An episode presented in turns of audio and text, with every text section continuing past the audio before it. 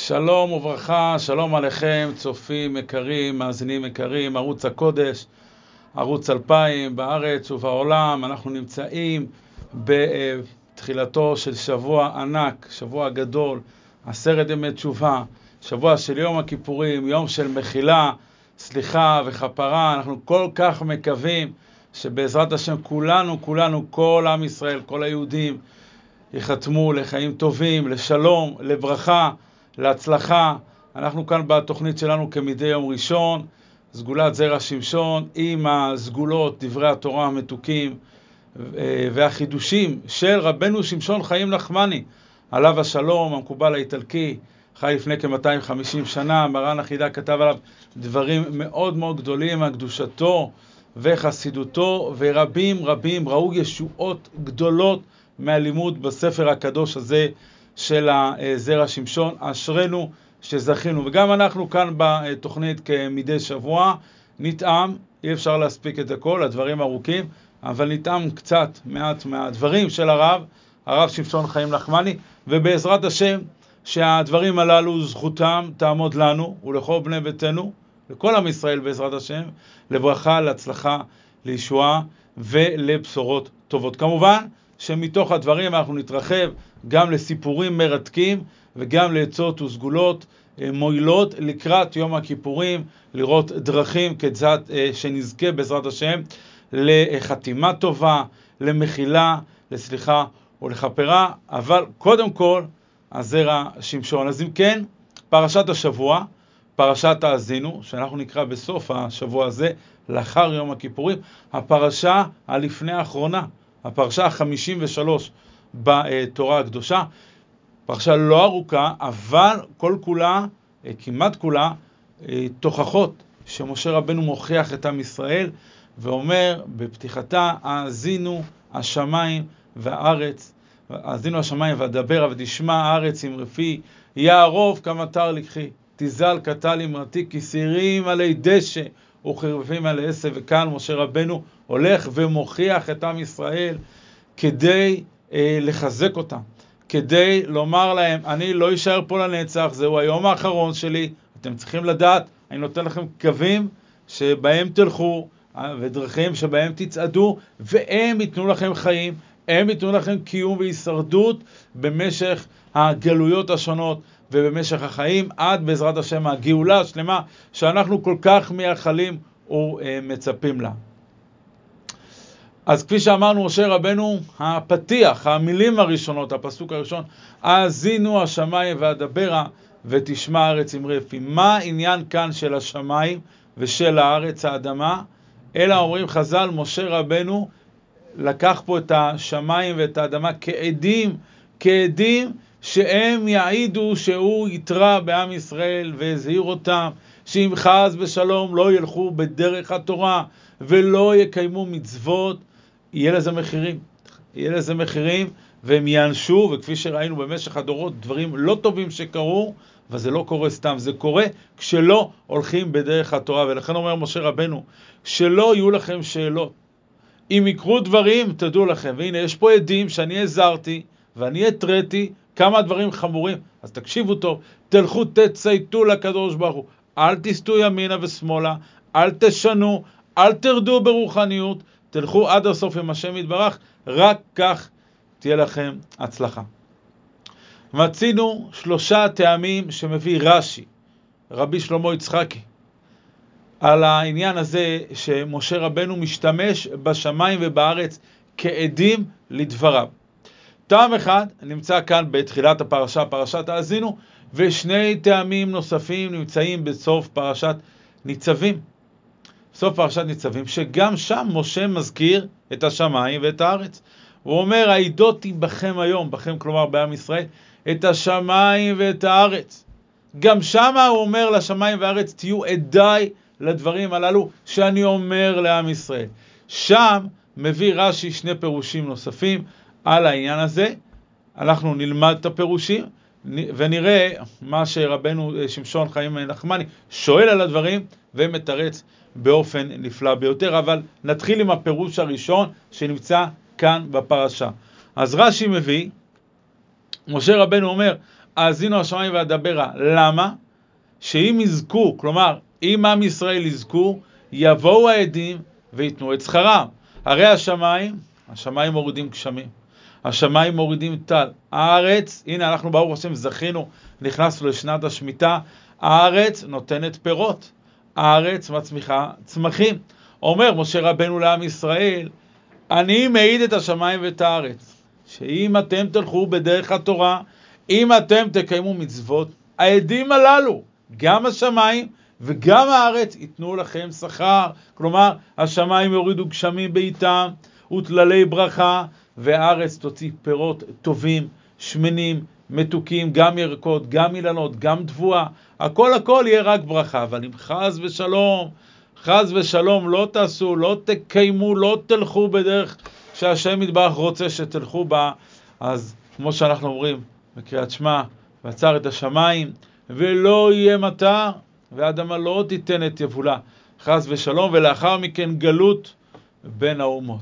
לכן אומר משה רבנו, האזינו השמיים ואדברה, ותשמע הארץ אמרפי, יערוב כמטר לקחי, תזל כתל אמרתי. ברגע שאתם תלכו בדרך הסלולה, בדרך ישראל סבא, תשמרו תורה, תלכו בצניעות, תשמרו שבת, תשמרו טהרה, תלכו לשיעורי תורה, בין אדם למקום, בין אדם לחברו, אזי יערוב כמטר לקחי, יהיה לכם מטר, ותזל כתל אמרתי, יהיה לכם גם טל, יהיו צמחים, יהיו פירות, יהיה אוכל, תהיה פרנסה, הכל יהיה טוב, הכל יהיה מושלם. אבל אם חס ושלום לא תשמעו ולא תקשיבו, לא יצאו מזה דברים טובים, חס ושלום. זהו אם כן הפירוש הראשון שמביא רש"י כאן בפרשת השבוע, בהסבר העניין שמשה רבנו מעיד את השמיים ואת הארץ על קיום המצוות בידי עם ישראל. זהו פירוש אחד. כמו שאמרתי, יש עוד שני פירושים שמופיעים ברש"י בסוף פרשת ניצבים. מה הם הפירושים הללו? אז הפירוש הראשון שמביא שם רש"י, העידותי בכם היום את השמיים והארץ. שמיים וארץ קיימים לעולם, קיימים לעולם, השמש לעולם עומדת, וגם ככה השמיים לעולם עומדים, והארץ לעולם עומדת. אז הם יהיו עדים. מה הם יהיו עדים? שאם תבוא רעה ביום מן הימים, ואתם תשאלו, על מה באה הרעה הזו עלינו? מה קרה? מה עשינו? הרי אין עונשין אלא אם כן מזהירין. זה הכלל, זהו הדין, זוהי ההלכה. אתה לא מעניש בן אדם לפני שאתה מתרה בו, לפני שאתה מזהיר אותו, כי הוא יכול להגיד לך, מה אתה רוצה? אני לא ידעתי שזה כל כך חמור, לא התראת בי.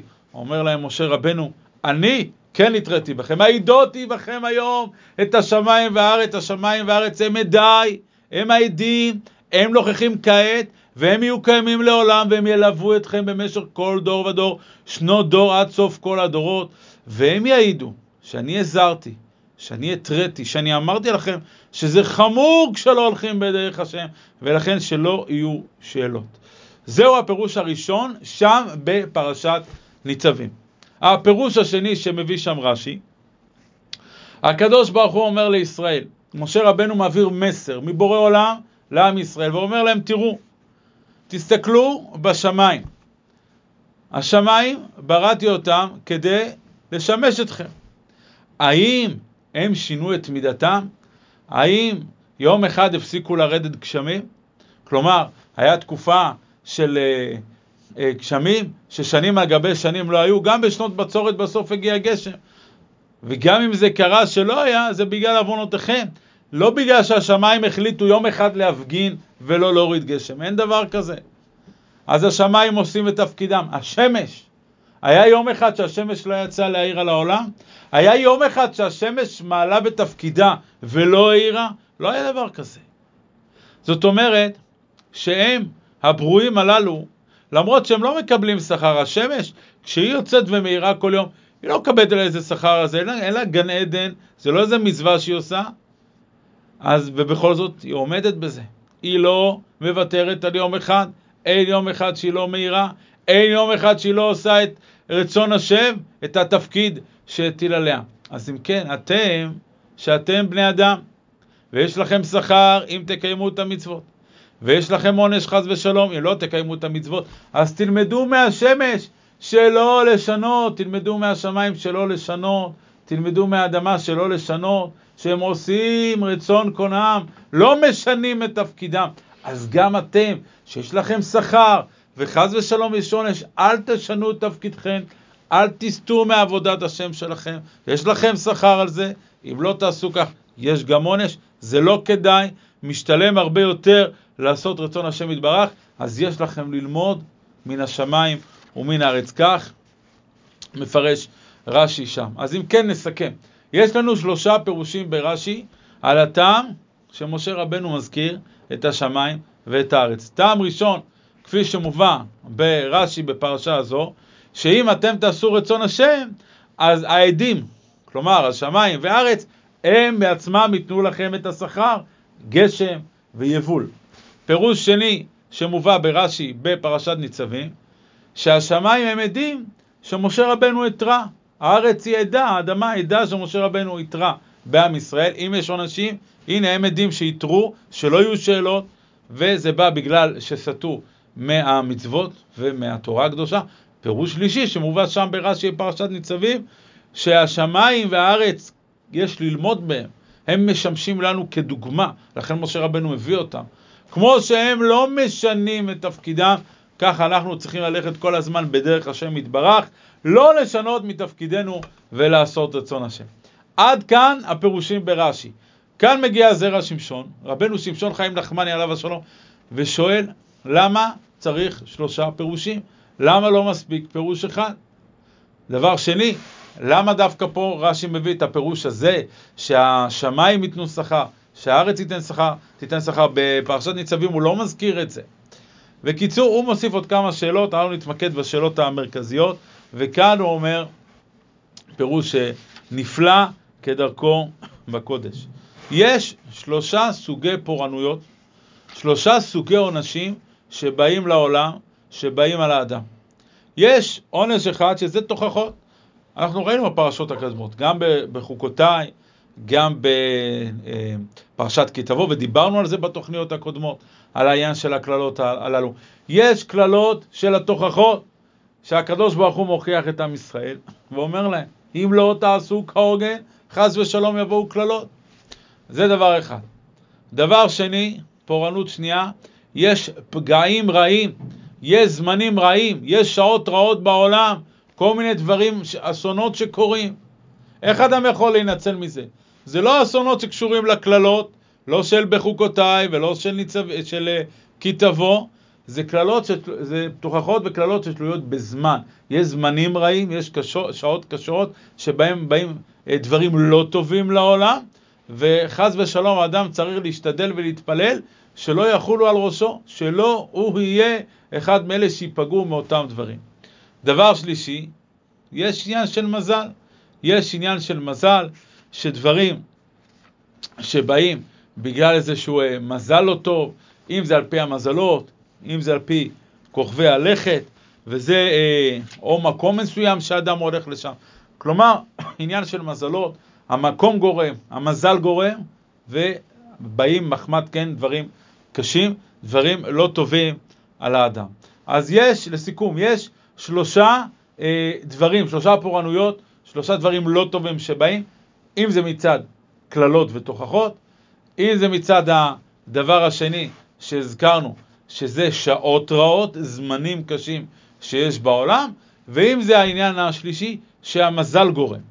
המזל גורם. ועל כך בא משה רבנו ואומר לעם ישראל את הדברים הבאים, ולפי זה גם התבררו הפירושים שמביא רש"י. בפרשת ניצבים, משה רבנו, הוא לא מדבר עם השמיים והארץ. בפרשת ניצבים, משה רבנו מדבר עם עם ישראל. והוא אומר, העידות היא בכם היום, שמיים וארץ. ואז הוא אומר לעם ישראל, תדעו לכם, אם אתם לא תעשו את המצוות, אם אתם לא תלכו בדרך התורה, אז א' כל, חס ושלום, יבואו כללות, יבואו תוכחות, וזה הפירוש הראשון, מה שאומר שם רש"י, שהם יהיו שאלות על אותם כללות, למה הם באו ולמה זה מגיע לנו. אז תדעו, התראיתי בכם, הזהרתי, אתם אשמים. פירוש שני שאומר שם רש"י, תלמדו דוגמה מהשמיים, מהשמש, מהקרקע, שלא שינו את תפקידם. ופה מסביר הזרע שמשון, אומר משה רבנו לעם ישראל, שימו לב, אם אתם לא תשנו מהמנהג, אם אתם לא תסתו מדרך השם, כמו שהשמיים, כמו שהשמש, כמו שהאדמה, לא סוטים מהמנהג, לא משנים מהתפקיד, לא יבואו עליכם שום רעות, שום זמנים רעים לא יפגעו בכם. יהיו זמנים רעים בעולם, יבואו פגעים רעים, יהיו שעות קשות, אבל לא יפגעו בכם, לא יקרה לכם שום דבר. למה? מידה כנגד מידה. כמו שאתם לא שיניתם מהמנהג, עבדתם את השם יתברך תמידין כסדרה, כך השמיים והארץ וכל הגורמים, כל הבריאה, לא ישנו את תפקידם, וירעיפו עליכם, וישמשו, יעירו לכם, יצמיחו, כל מה שצריך כטבע בריאתם. אלו יקרה שני הפירושים בפרשת ניצבים, ששם משה רבנו מדבר עם עם ישראל. אבל פה הפרשה שלנו, נכון שהפרשה עצמה זה דברים עם עם ישראל, אבל בפסוק הראשון הוא לא מדבר עם עם ישראל, בפסוק הראשון הוא מדבר עם השמיים ועם הארץ, ואומר, האזינו השמיים והדברה, ותשמע הארץ עם רפי. ופה הוא מבקש מהשמיים ומהאדמה, אומר להם, תראו, אם עם ישראל ישמרו תורה, אם עם ישראל יקיימו מצוות, אזי אתם העדים, יד העדים תהיה בו בראשונה, כמו שאומרת התורה הקדושה, אין לחיוב ואין לשלילה. שאם עם ישראל יקיימו מצוות, אז אתם תיתנו להם שכר, תורידו להם גשם, תביאו להם תללי ברכה, האדמה תצמיח, ירקות ופירות ואילנות טובים. אבל אם חס ושלום, הם לא יעשו מה שצריך לעשות, לא ישמרו, לא יזהרו, גם בזה יד העדים תהיה בו בראשונה, והם לא יעשו את תפקידם, הארץ לא תיתן את יבולה, עצר את השמיים, שמיים לא ייתנו גשמים, חס ושלום. כך מסביר זרע שמשון את הפירושים ברש"י, והדברים נפלאים ומתוקים מדבש. ההסבר הזה שמשה רבנו מעיד את השמיים ואת הארץ, ומכוון לשלושה עניינים שונים, כל אחד ואחד דבר דבור על אופניו, לפי הפירושים הללו. יש בסוף התורה, יש 8 פסוקים שבהם התורה מדברת על מיתתו של משה רבנו עליו השלום. מי כתב את הפסוקים הללו? הרי משה רבנו כבר נפטר, מי כתב אותם? יש על כך מחלוקת בגמרא במסכת בבא בתרא בדף ט"ז. יש אומרים שיהושע כתב אותם, יהושע היה המנהיג של עם ישראל לאחר פטירתו של משה רבנו. אז את אותם 8 פסוקים שנכתבו לאחר שמשה נפטר, כתב אותם יהושע בן נון. לעומת זאת, ישנה דעה בגמרא שמשה רבנו הוא זה שכתב את הפסוקים. איך זה יכול להיות? כן, כי עוד כשהוא היה חי, הקדוש ברוך הוא הכתיב לו את הפסוקים הללו, ואמר לו, תכתוב כך וכך, וימות משה עבד השם, ומשה כותב את הדברים, בדמה אומרת הגמרא, היה יושב וכותב את הדברים ובוכה, כי הוא כותב על מיתת עצמו. אז יש פירוש נפלא שמביא בספר אמרי נועם, הגאון הצדיק, הרב יורם אברג'ל, זכר צדיק לברכה, והוא מסביר את הדברים בצורה נפלאה. כי לכאורה יש פה סתירה, יש פה מחלוקת. מי כתב את זה? כתב את זה משה או יהושע? מה הייתה האמת? כן? יש מדרש. המדרש אומר שמשה רבנו ביום פטירתו כתב 13 ספרי תורה. זה דבר שקצת קשה להבין אותו. לכתוב ספר תורה, אנחנו יודעים, זה לוקח הרבה זמן, הרבה עבודה. איך כתב 13 ספרי תורה? יותר מזה קשה. הרי מאיזה יום משה רבנו נפטר? באיזה יום בשבוע משה רבנו נפטר? אנחנו יודעים שהוא נפטר בזין באדר, אבל באיזה יום בשבוע זה היה? שבת קודש. משה רבנו נפטר בשבת קודש. איך כתב ספרי תורה בשבת קודש? אסור לכתוב בשבת. התשובה היא, כותב מרן החידה, וכותבים את זה גם בעוד ספרים, שהוא כתב על ידי השבעת קולמוס. מה זה השבעת קולמוס? הצדיקים שהם בקיאים בשמות הקודש, הם יודעים להשביע מלאכים, ועל ידי השמות הללו שהם מזכירים ומשביעים אותם, אז הקולמוס, כלומר הקנה, העט, כותב מעצמו, וככה בנס, על פי זה אפשר להבין, שבדרך נס נכתבו 13 ספרי תורה. הספרי תורה הללו, אומר המדרש, שמשה רבנו נתן ספר אחד לכל שבט, יש 12 שבטים, אז 12 ספרים, ואת הספר תורה ה-13 הוא לא נתן לאף שבט, אלא שם אותו בארון הברית. אז מסביר הרמה מפנו, הרמה זה ראשי תיבות רבנו מנחם עזריה מפנו. הוא חי לפני כ-500 שנה, אולי קצת פחות, היה בדור של מרן הבית יוסף, והוא מסביר את זה באופן נפלא. הוא אומר שמשה רבנו, למה הוא עשה ככה את העניין הזה? אלא 13 ספרים, 12 ספרים שהוא נתן לכל שבט ושבט. אז באמת מי כתב שמה שמשה מת? כפי שאמרה הגמרא, יהושע כתב את זה. אבל בספר ה-13 שמשה רבנו הניח אותו בארון הברית, בספר הזה הוא בעצמו כתב. כלומר, אין פה סתירה בין שתי הדעות. אין פה סתירה בין שני האמוראים שהזכירו את הדברים. באמת גם משה כתב וגם יהושע כתב. כך אומר הרמה מפנו. אלא שיהושע כתב את 12 ספרי תורה, הספרים שניתנו לשבטים, הוא כתב את 8 הפסוקים האחרונים שמשה רבנו מת. אבל את הספר תורה ה-13, שאותו שם משה רבנו בארון הברית, הוא כתב בעצמו על מיטתו וכתב אותו בדמה. ועל זה אומר הרב יורם אברג'ל, זכר צדיק לברכה, אומר מה העניין? למה את הספר ה-13 כתב משה רבנו בעצמו ועוד כתב אותו בדמה? אלא, כל ספר וספר הוא לא סימל אחדות. כל ספר היה לשבט אחד. שבט ראובן קיבל ספר אחד. שבט שמעון קיבל ספר שני וכך, שאר השבטים.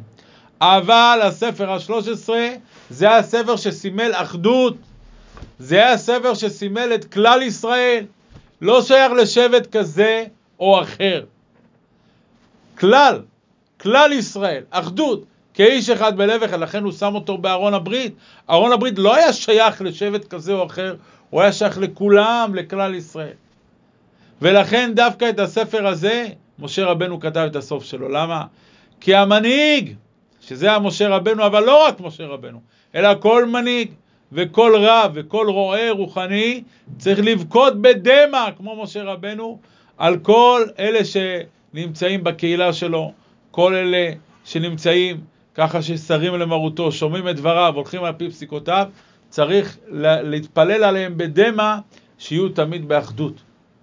ולכן משה רבנו המנהיג התפלל בדמע על עם ישראל, גם בחייו וגם לאחר מותו, שתמיד תמיד יהיו באחדות, וחז ושלום לא תהיה מחלוקת, כי מחלוקת היא אסון.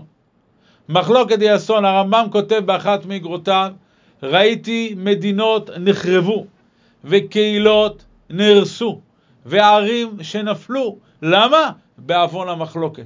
ממה מתחילה מחלוקת? מבן אדם אחד שהוא לא כל כך הצליח להתגבר על המידות שלו, והולך וסוחף אחריו אנשים, ונהיה חורבן, ונהיה הרס, ואובדל מהדבר הזה. משה רבנו אומר לעם ישראל, תראו איך אני כותב את הספר תורה של הכלל, את הספר התורה של כלל ישראל, ואני כותב את הסוף שלו בדמע, כי אני בוכה, אני רוצה שתישארו באחדות, אם לא תהיו באחדות, לא תצליחו. כך מסביר הרב אברג'ל זכר צדיק לברכה. ולמה אני אומר את הדברים? כפי שאתם יודעים, וכפי שהזכרנו, אנחנו נמצאים ממש בסמוך ונראה ליום הכיפורים. ההלכה היא, זה גמרא במסכת יומא, וגם בשולחן ערוך בהלכות יום הכיפורים, אין יום הכיפורים מכפר על עבירות שבין אדם לחברו, עד שירצה את חברו. כלומר, יש לנו שני סוגים הרי של מצוות. יש לנו מצוות שבין אדם למקום, כמו תפילין, כמו שבת.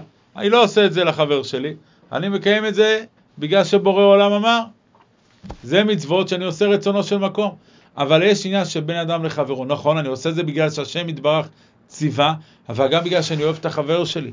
אז זה ואהבת ערך כמוך, לא תיקום, ולא תיתור, ולא לדבר לשון הרע, ולא רכילות, ולא לפגוע, ולא להלבין פני חברו ברבים. כל המצוות הללו שקשורות לנושאים של בן אדם לחברו. הקדוש ברוך הוא, על מה הוא מקפיד יותר? האם הוא מקפיד על מצוות שבין אדם למקום, או מצוות שבין אדם לחברו? התשובה היא, הקדוש ברוך הוא מקפיד יותר על בן אדם לחברו. והוא אומר לך, על כבודי אני מוחל. חטאת, עשית משהו לא טוב, תעשה תשובה. תערר הרהורי תשובה, תתחרט, תתוודא, תקבל עליך, לא לחזור על הטעויות שעשית. מחול לך. אבל מה שחטאת, מה שפגעת, מה שהרסת בקשר שבינך לבין חברך, אני לא יכול לסלוח לך, כי חבר שלך עדיין פגוע ממך. הוא עדיין יש בליבו עליך, לא ביקשת מחילה, אני לא יכול למחול לך. וזה קשה מאוד, כי אנחנו יודעים מה מונח על כף המאזניים. כל העתיד שלנו, כל השנה הקרובה, כמה נהיה בריאים, כמה ישועות נראה, כמה שמחה תהיה לנו, כמה פרנסה תהיה לנו, כמה נצליח בחיים. לפעמים אדם משתדל ועושה המון המון מאמצים, ולא הולך לו, למה? כך נגזר בראש השנה, כך נחתם ביום הכיפורים. אז לא חבל? אז למה להתעקש? אדם בגאיה של מידות, אם זה גאווה או עקשנות, הוא אומר לו, אני לא מוכן לבקש מחילה. הוא בסתר ליבו יודע שהוא זה שפגע, אבל הוא לא מוכן, המידות לא מניחות לו. זה לא טוב, אתה מעכב בזה הרבה ישורות גדולות שמחכות לך. רק מה, להרכין קצת את הראש. לפעמים יש גם מקרה הפוך. לפעמים באמת פגעו באדם, הלבינו את פניו, בישו אותו ברבים, מאוד מאוד קשה לו לסלוח. גם אם הוא אומר, הוא לא באמת סולח. איך אפשר? איך אפשר להתגבר? איך אפשר למצוא את הכוח לסלוח גם על דברים מאוד מאוד קשים שעשו לי, שפגעו בי? יש מקרים, היו מקרים, והכוח של המחילה הוא גדול, אבל קשה לי. קשה לי, איך אני עושה את זה? אז נספר סיפור שממנו נבין איך מקבלים את הכוח לסלוח. היה אדמור, אחד מחשובי האדמורים, האדמור מבובוב. הוא היה ניצול שואה, אחרי השואה הוא היגר לארצות הברית, ושם הקים מחדש את החסידות שלו. החסידות בובוב היא הייתה חסידות מאוד מאוד גדולה לפני השואה. הרבה הסתפחו אליה, הרבה באו וקיבלו את המנהיגות של האדמור. אבל רובה ככולה, כמו הרבה חסידויות, הושמדה בשואה, והרב, האדמור ניצל, בסייעתא דשמיא, היגר לארצות הברית, כפי שהזכרתי, ושם קומם מחדש את החסידות, עוד יהודים ועוד יהודים, הרבה הצטרפו אליו. יום אחד, זה היה לאחר תפילת ערבית של שבת קודש, הוא חוזר עם קהל חסידיו ותלמידיו, וחוזר לביתו לאחר התפילה מבית הכנסת, והוא רואה על הספסל ברחוב יהודי שיושב ומעשן בעיצומה של שבת קודש. הוא אומר לו, יהודי יקר, שבת שלום, גיד שבס, שבת שלום, מה שלומך, איך אתה מרגיש? למה אתה לא בא להתפלל איתנו? בוא, אני מזמין אותך אלינו לבית הכנסת, מחר תבוא, תתפלל איתנו, תשמע קריאת ספר תורה. אמר לו אותו יהודי, כבוד הרב, אני, אחרי מה שעברתי בשואה, אני לבית הכנסת לא נכנס. לא נכנס! אמר לו הרב, למה? בוא, תראה איזה תפילות, איזה מנגינות, איזה פיוטים. אומר לו אותו יהודי, כבוד הרב, אני בעצמי, אני הייתי החזן של העיירה, כולם היו באים לשמוע את התפילות שלי, אבל אחרי מה שעברתי אני לא מסוגל. אמר לו הרב, ככה? אתה היית חזן של העיירה, אתה יודע לפייט, אתה יודע לנגן, אני רוצה שאתה תהיה חזן בתפילה אצלי בבית הכנסת מחר בבוקר, תפילת שחרית של שבת. למחרת, אותו יהודי באמת הגיע, ועלה חזן וריגש את כולם, הוא באמת ידע לנגן ולפייט מעמקי ליבו. אבל החסידים היה בליבם על הדבר. למה? אותו יהודי היה מחלל שבת בפרסיה. איך שייך להעלות אותו לחזן? אבל הם לא מפקפקים בהוראות של הרב. הרב בכבודו ועצמו הזמין אותו. מי שכן העז לדבר היה הבן של הרב. הבן של האדמור אמר לו, אבא, איך אתה נותן ליהודי הזה להעלות חזן? איך אתה מזמין אותו לעלות חזן? הרי לא מעלים מי שמחלל שבת בפרסיה. אמר לו אבא, הוא מחלל שבת. הוא לא מחלל שבת. זה היטלר מחלל שבת. אתה לא רואה טוב? זה לא היהודי מחלל שבת. זה היטלר מחלל שבת. כך הוא ענה לו. הבן שמע את הדברים ושתק. צופים יקרים, הדבר הזה חזר על עצמו גם בשבת הבאה. אותו יהודי ממש התחבר למקום, הגיע לבית הכנסת, הרב מסמן לו, הוא עולה חזן, החסידים כולם תמאים, איך יכול להיות, מעלים אותו, מחלל שבת, והבן עוד פעם שואל את האבא שלו, אבא, איך אתה מעלה אותו חזן? הוא מחלל שבת, והוא שוב אומר לו, זה לא הוא מחלל שבת, זה היטלר מחלל שבת, זה לא הוא. לאחר כמה חודשים שהדבר הזה נמשך, היהודי הזה נעלם, כאילו בלע אותו אדמה. אף אחד לא יודע לאן הוא הלך. ניסו לחפש, שום דבר. עברו עשרות שנים, 30, 35 שנה, 40 שנה. יום אחד, כן, והאדמו"ר היה כבר מבוגר מאוד, וחלש, חולני. יום אחד מגיע יהודי, יהודי של צורה, רואים עליו את העירת שמיים, את המידות הטובות, עם זקן ארוך, וכראוי ליהודי שעובד את השם יתברך, כל הלבוש, כל מה שצריך. הוא מגיע אל הרב, אומר לו, כבוד הרב, אני זוכה לחתן את הנכד שלי בשבוע הבא, אני מזמין את הרב לסדר חופה וקידושין, אני מזמין את האדמו"ר לסדר חופה וקידושין. אומר לו האדמו"ר, מי אתה? אני לא מכיר אותך. אומר לו, הרב זוכר את אותו יהודי שלפני הרבה שנים ישב על הספסל וישן, והרב אמר לו לבוא לבית הכנסת ולהיות חזן. הרב אומר לו, בטח שאני זוכר, אני חיפשתי אותו ומאז לא מצאתי אותו. אומר לו, היהודי הזה זה אני בזכות החמימות הזאת, בזכות הקרבה, הקירוב הזה שהרב קירב אותי ועודד אותי והחזיר לי את היהדות, כל כך שעבדה ממני במהלך השואה, החיבור הזה ליהדות, החיבור לתורה, החיבור למצוות, האהבה של הרבי החזירה אותי לכל זה, ואני חזרתי בתשובה מלאה, הקמתי בית נאמן בישראל, שלחתי את הילדים שלי לתלמודי תורה, והיום כבר זכיתי שיש לי נכדים, כולם זרע ברך השם, כולם לומדים בתלמודי תורה ובישיבות, ואני רוצה, לכבוד יהיה לי שהרב יגיע. אמר לו הרב, תראה, אני זקן מאוד וגם חלש, קשה לי לבוא ולעשות את החופה, אבל אני מבטיח לך, אחת מסעודות השבע ברכות, אני אגיע. ובאמת כך היה. הרב הגיע שם לסעודת שבע ברכות, והוא נדהם. אולם ענק, מלא בילדים וילדות ונערים ובחורים, בחורי ישיבה ובאברכים תלמידי חכמים. כולם היו נכדים של אותו אדם. אז הוא ניגש לרב ואמר לו, כבוד הרב, כבוד האדמו"ר, כל זה בזכותך. בזכות החיוך, בזכות הארת הפנים, בזכות שרק הרבת אותי ולא להפך. הבן של הרב, שהיה איתו שם, הוא הגיע איתו לשבע ברכות. האדמו"ר פנה אליו, האבא פנה אליו ואמר לו, נו, עכשיו אתה מבין מה שאמרתי לך? זה לא הוא מחלל שבת, זה היטלר מחלל שבת. הצרות, הקשיים, הדברים הנוראים שהוא ראה בשואה, זה מה שגרם לו לחלל שבת. זה לא הוא, זה לא בפנימיות שלו הוא טוב, הוא רוצה תורה, הוא רוצה שבת, הוא רוצה בית כנסת. רק הדברים הקשים שעברו על ראשו, זה מה שגורם לו, אבל ברגע שקצת תחזק אותו, קצת תאיר לו פנים, קצת תחייך אליו, בן אדם אחר לגמרי, הנה, תראה לאן הוא הגיע, תראה מה שזכה להקים. זהו הסיפור. ואני אומר, יש פה עצה גדולה. הסיפור הזה הוא עצה גדולה לקבל את הכוח לסלוח. ולמה? כשאדם פוגע בך, הרבה פעמים הוא לא באמת מתכוון לפגוע בך, הרי הוא לא רשע. הוא יהודי, יש לו נשמה קדושה, יש לו נשמה טהורה. אלא שיש הרבה צרות. אנחנו יודעים, לצערנו, יש הרבה צרות בעם ישראל. כל אחד והחבילה שלו.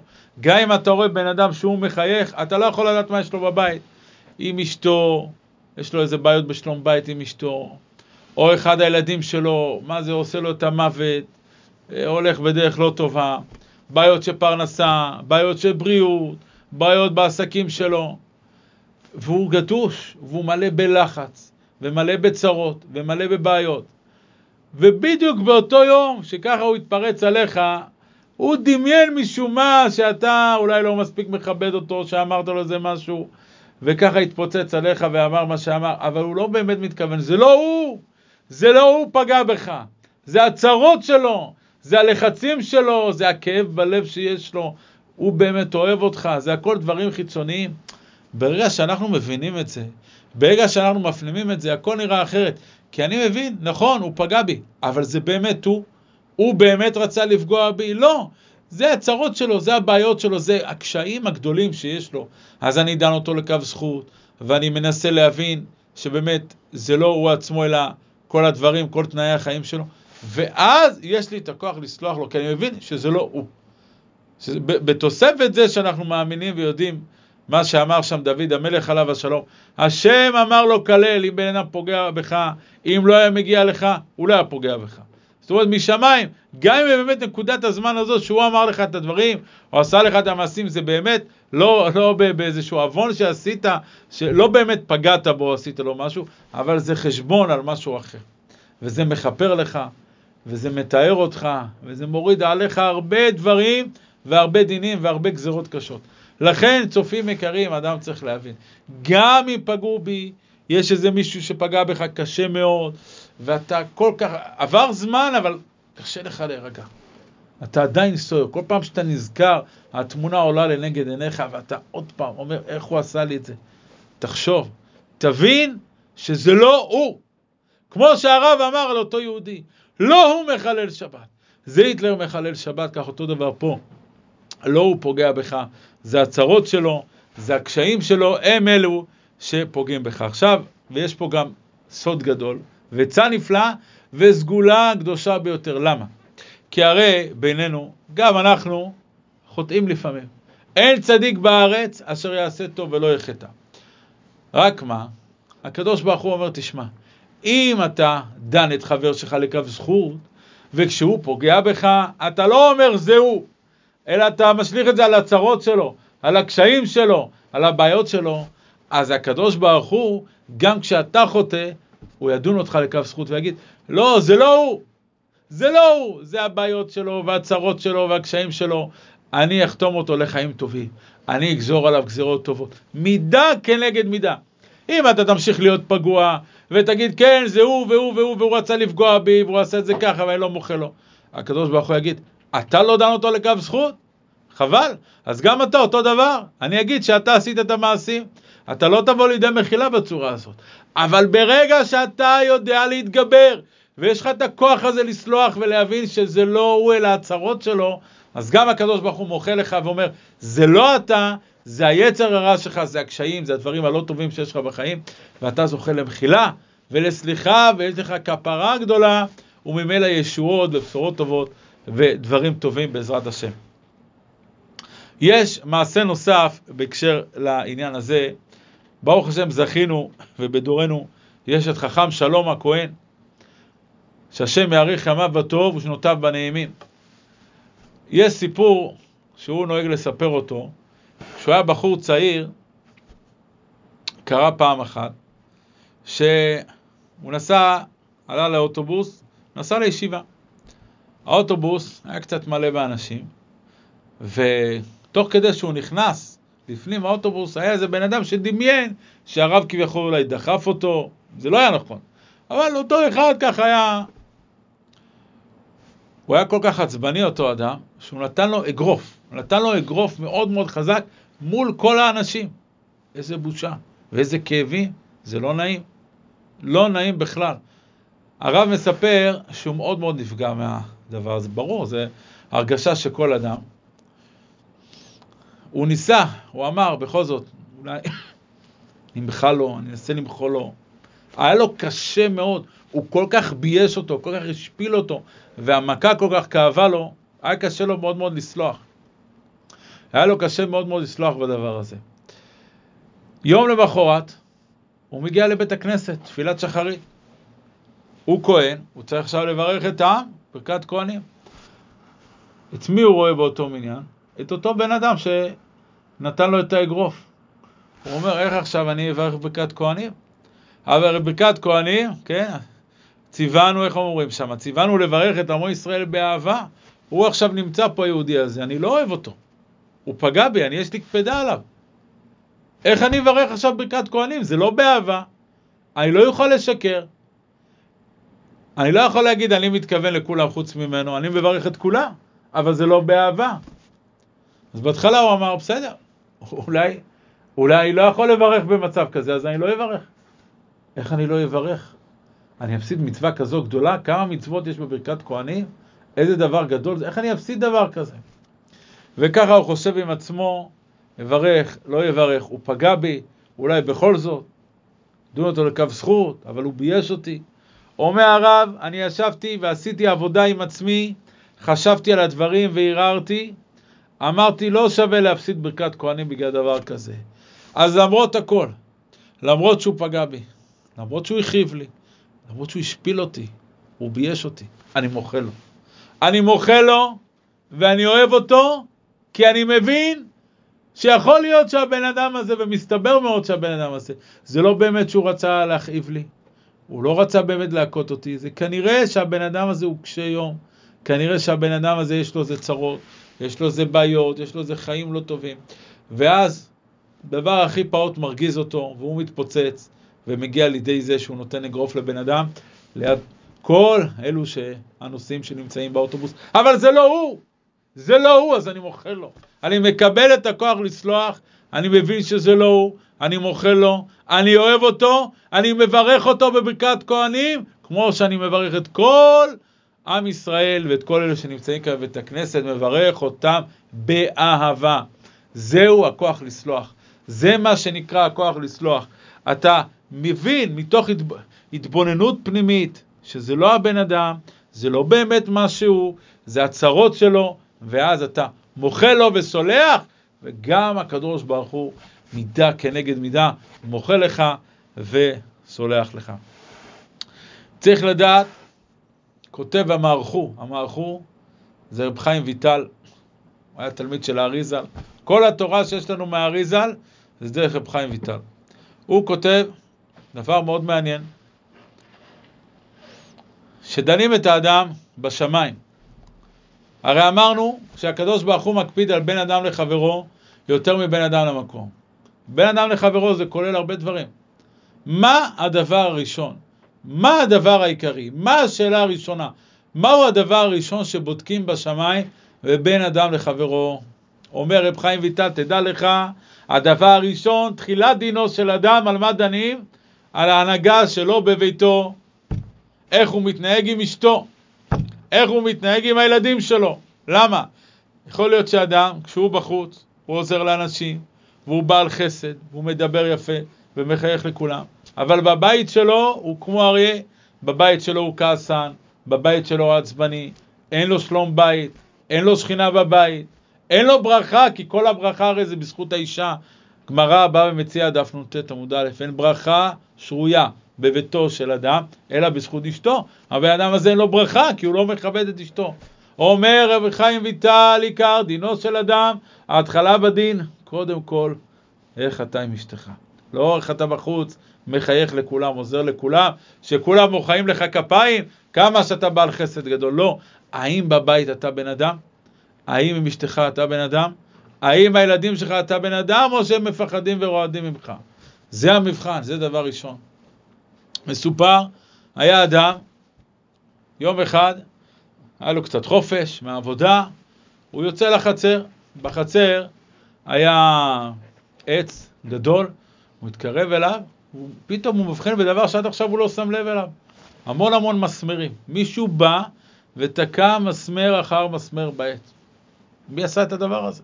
זה לא הוא, מי בא נכנס, תקע את המסמרים הללו, הוא נכנס לבית, ושואל את אשתו, הוא אומר לה, מה זה? היא אמרה לו, אני אומר לך את האמת, זו אני. אני תקעתי את המסמרים הללו בעץ. למה? למה עשית את זה? מה קרה? היא אמרה לו, תראה, אתה, שתהיה בריא, אתה לא שם לב, אתה פוגע בי הרבה. קודם כל, אתה לא יודע להעריך את מה שאני עושה בשבילך, מה שאני עושה בשביל הילדים. אבל זה לא רק שאתה לא מעריך, אתה גם, יש לך חדות לשון, אתה הרבה פעמים פוגע בי, ומזלזל בי ומשפיל אותי, הרבה פעמים גם ליד הילדים. זה מכאיב לי, זה ממש מציק לי, אני ממש נעלבת ממך. כל פעם שאתה עושה את זה, אני לוקחת מסמר ותוקעת אותו בעץ. ותראה כמה פעמים, תראה כמה מסמרים יש שם. מאות מסמרים. זה אתה, זה הפגיעות שלך. פגיעות, חיצים בלב, כמו המסמרים הללו שתקועים בתוך העץ. אותו בעל, הוא לא היה אדיש כשהוא שמע את הדברים האלה. הוא ניבל. הוא אמר, כל כך הרבה פעמים אני פגעתי בך, כל כך הרבה פעמים זלזלתי בך, השפלתי אותך, זה לא מגיע לך, את באמת אישה טובה. איך עשיתי את זה? אני לא שם לב. מה יהיה? אני חייב לעבוד על עצמי. אני חייב לקבל על עצמי, לכבד אותך, להתאפק, לכבוש את המילים הלא טובות, לדעת להתגבר על היצר, ולא לזלזל בך אשתי היקרה. אמרה לו, אדרבה. אמר לה, תראי, בואי נעשה עסק. כל פעם שאני אתגבר על עצמי, ולא אגיד מילה לא טובה שבא לי לומר, אנחנו נלך ונוציא מסמר אחד. על כל התגברות, על כל איפוק, על כל מילה טובה שאני כן אגיד, נוציא מסמר אחד. עוד מסמר, עד שאני אזכה לתקן ולחפר את כל מה שפגעתי, כל מה שעשיתי לך. היא אמרה לו בסדר, ובאמת הוא עשה את הדברים. הוא יישם אותם, הוא לא רק דיבר. הוא הלך ועבד על עצמו, ולמד מוסר, והיה חושב. זה לא הלך לו כל כך מהר, היו פעמים שהוא בער בו כן להגיד משהו, ההרגל עושה את שלו, אבל הוא התאפק. הוא התאפק והתגבר, ונהפך לגמרי לבן אדם אחר, וכך שלפו מסמר אחר מסמר, מסמר אחר מסמר, עד שכל העץ, באור השם, מתנקה ממסמרים. אבל הוא שם לב שמשהו כן נשאר, מה נשאר? החורים. אמרה לו אשתו, כן, נכון, את המסמרים אפשר להוציא, אבל החורים יישארו, את החורים אפשר לתקן. כלומר, לפעמים הפגיעות שלנו כל כך קשות, שאפשר, אתה מבקש מחילה, ואדם מוכל לך, כי באמת בן אדם טוב, בעל מידות, כמו שכותב השולחן ערוך, ולא יהיה המוכל אכזרי מלמחול. אין דבר כזה לא למחול, יהודי צריך למחול. אלא מה? אבל משהו נשאר.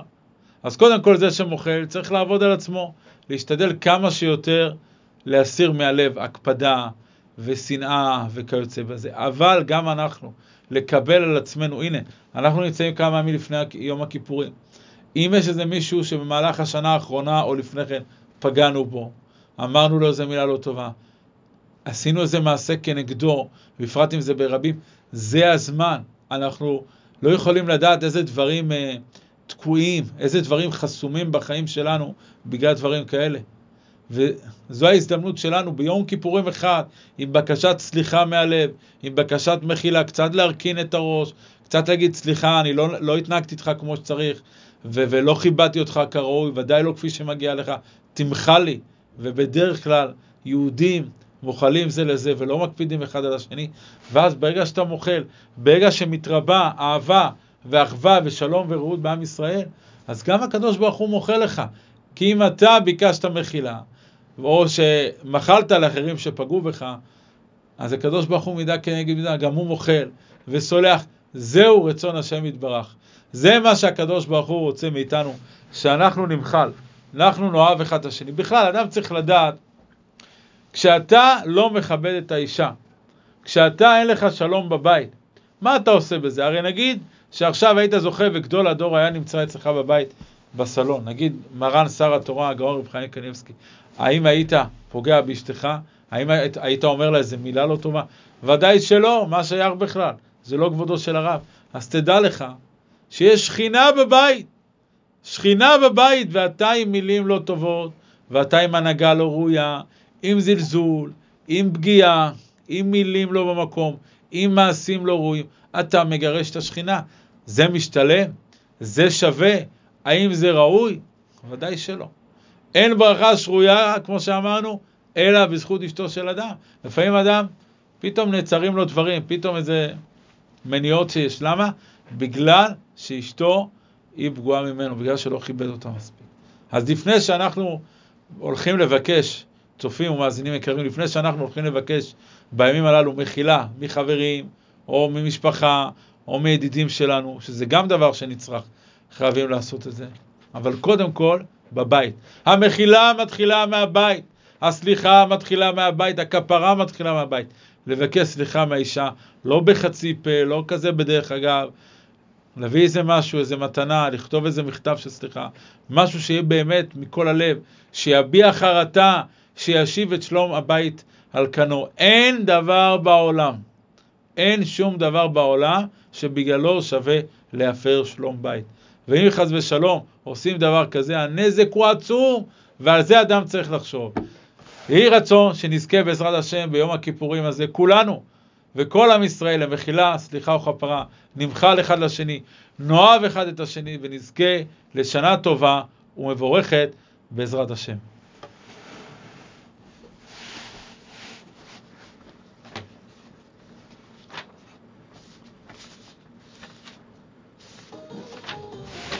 חזק וברוך, שר כוח.